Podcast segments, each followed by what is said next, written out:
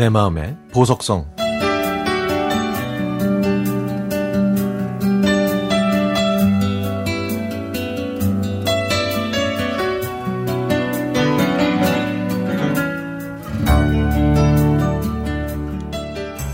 저희 집은 저녁 6시쯤이 되면 저녁 식사가 끝납니다.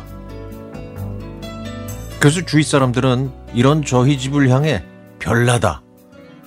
아니, 무슨 재미로 사냐? 밤에 배 안 고프냐? 등등 다들 한마디씩 하는데요.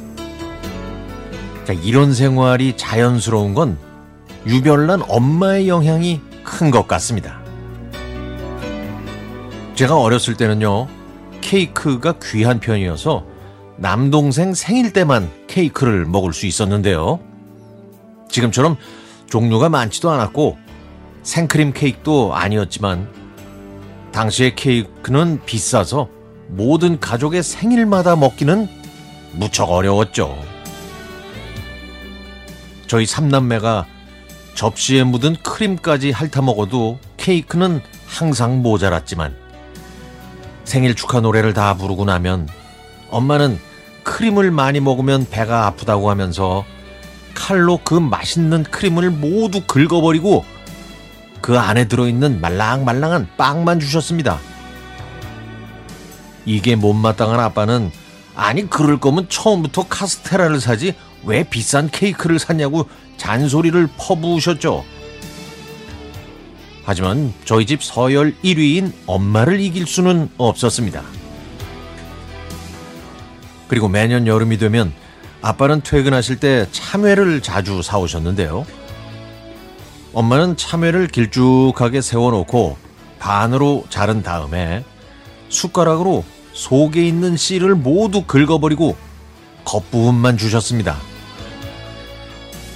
참외는 그 안에 있는 씨와 함께 먹어야 맛있는데 말이죠.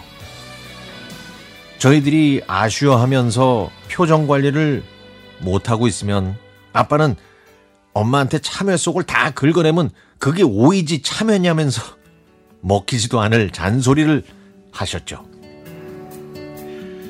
또 저희 동네에 통닭 가게가 생겼을 때도 엄마는 닭을 튀기는 기름이 우리 건강에 안 좋다면서 시장에서 직접 닭을 사서 백숙을 해주셨는데요.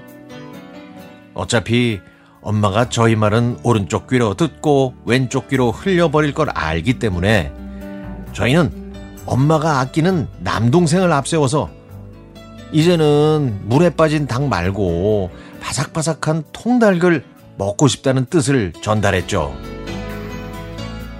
남동생이 몇 날 며칠 동안 엄마 치맛자락을 붙잡고 졸랐더니 저희 집에 드디어 기름을 뒤집어 쓴 통닭이 찾아왔습니다.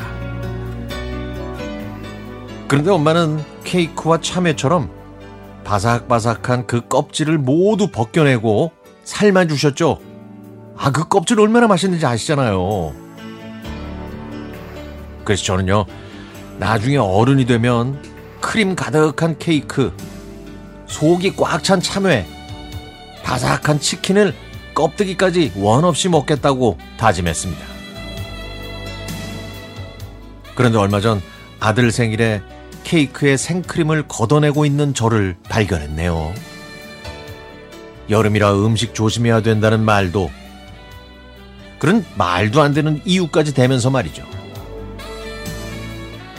그래도 엄마 덕분에 저는 특별히 아픈 곳 없이 건강하게 잘 살아왔네요. 지난 7월이 엄마의 칠순이었지만 코로나 때문에 전화로만 축하를 드리고 그냥 지나갔는데 아 이게 계속 마음에 걸립니다. 많이 늦었지만 동주님 음성으로 축하드린다고 해주시면은 엄마가 정말 좋아하실 거예요.